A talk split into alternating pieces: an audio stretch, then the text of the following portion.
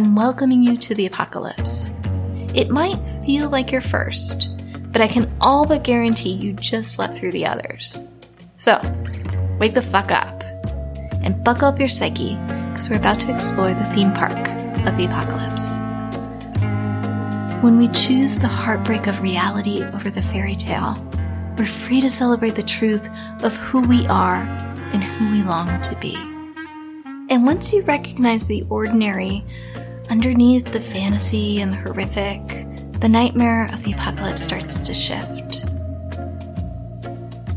Listen to what the apocalypse has been singing to you ever since you entered the gate of existence, what it's been calling to you all along the way.